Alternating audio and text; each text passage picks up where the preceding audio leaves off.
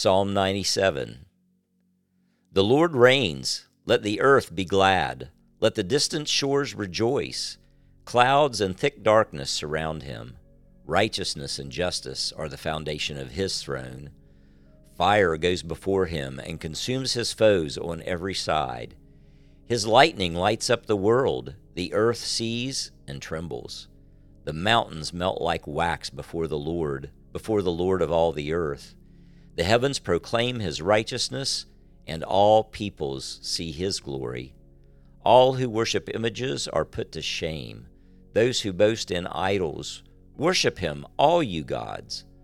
Zion hears and rejoices, and the villages of Judah are glad because of your judgments, Lord. For you, Lord, are the most high over all the earth. You are exalted far above all gods.